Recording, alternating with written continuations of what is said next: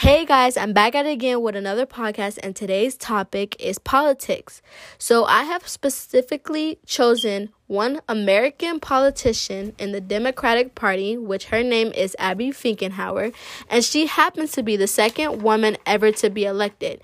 And today we also have a special guest who is also my little cousin Paris, and she happens to also be into politics. So, what do you have to say, Paris?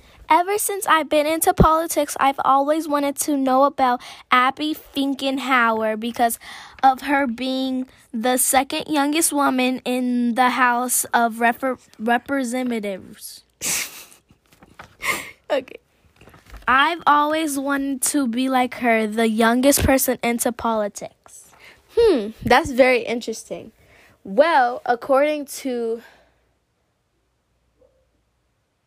sites, Abby Finkenauer happens to be an American politician who is the U.S. representative from Iowa's first con- congressional district since 2019. To know more about her district, it also serves much of the northeast quadrant of the state, which includes Cedar Rapids, Waterloo, Cedar Falls, and her hometown in Dubuque. Hmm, very interesting. Yep, it is.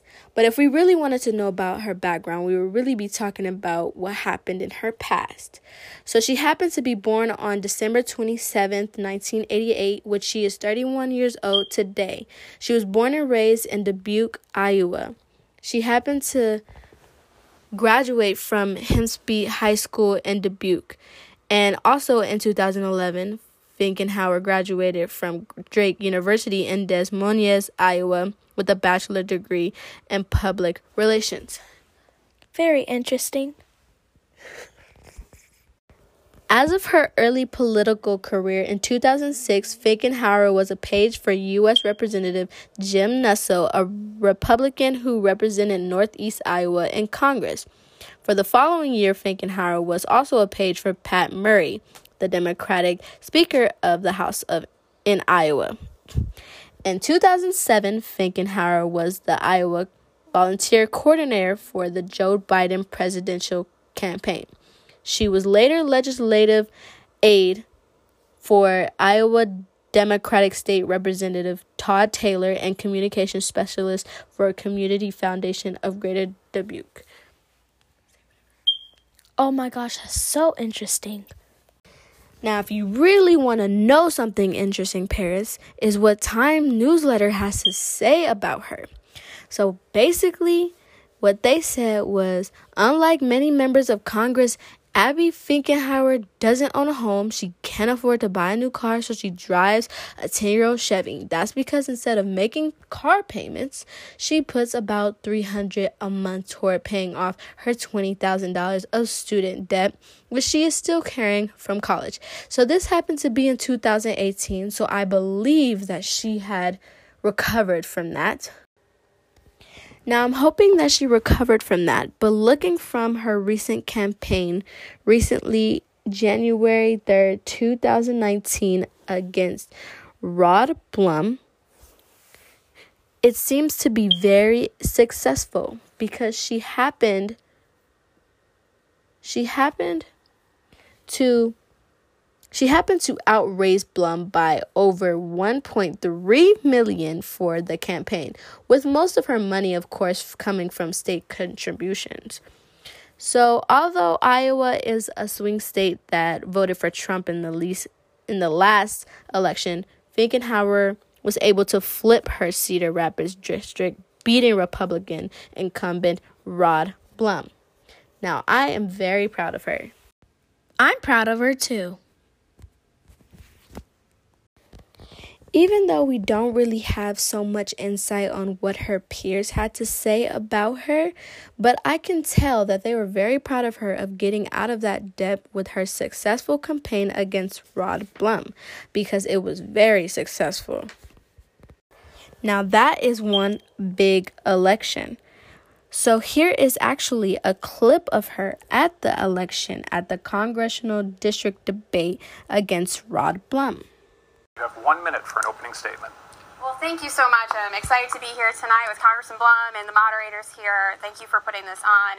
Again, I'm State Representative Abby Finkenauer, and I'm running for Congress here in this district because this is personal. I grew up a daughter of a union pipe fitter welder. My mom actually just retired from the Dubuque Community School District as a secretary back in February. You know, there were four kids in my family, and we were all first generation college graduates. Uh, still paying off student loans, so not always easy. But at the end of the day, I grew up in a state and in a country where if you worked hard, you could make it. Again, that is what we were told and that is what we were promised. And unfortunately, right now, that promise is being broken in Washington, D.C. It's about time we send some Iowa values to D.C. to stand up for working families like I did in that state house for the last four years, to bring some common sense, invest in infrastructure, trade programs, apprenticeships, and actually make sure that we take on healthcare and fix it in this country. Because at the end of the day, Iowa's my home, and this is our country. I'm going to do whatever I can to fight for it. Thank you very much, Congressman. I know that wasn't very a short clip, but I thought it was very interesting, and I thought my viewers should really know what she does and what she's doing this for. And I just love her charisma and her enthusiastic personality. What do you think, Paris? I think it's good that she knows what she's doing as a young person campaigning. Yeah, I believe that too. Now for the voter turnout. Finkenauer happened to have 4.8 more voters than Blum. The turnout happened to end in 332,983 votes. From a Democratic gain from Republican was a swing.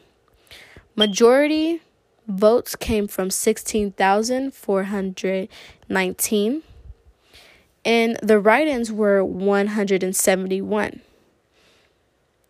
Abby Finkenauer happened to have in total of 169,496 votes. She had the most votes in Iowa District 1 for the U.S. House election in 2018, which is pretty great. I think that's pretty great too.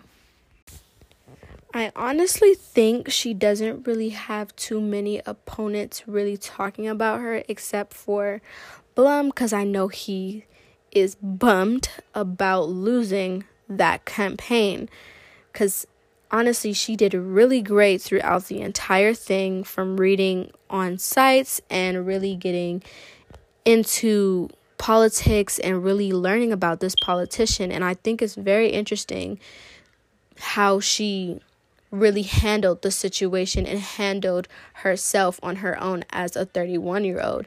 At the time, she was 29, but now she's 31 so she has gained that insight she gained what she needed and at right now she is on the ballot in democratic primary as of june 2nd 2020 now, for her party identification, I believe on June 5th, 2018, she won the Democratic primary, defeating former congressional staffer Thomas Heckroth and engineer Courtney Rowe, she received 66.9 of the vote.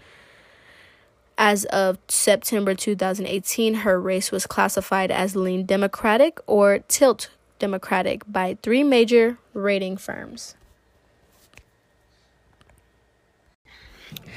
So, I know I gave you so much insight on this amazing woman to be the second youngest woman in the U.S. representative to be elected. But I have to say that is all for you guys today. I will be back at it again, giving you guys more podcasts on what you guys want to hear. I hope you guys enjoy this podcast and everyone say bye to Paris. She had a great time learning more about politics, especially with her being interested in it. So say bye, Paris. Bye. So I hope you guys enjoyed this segment, and we'll see you guys another time.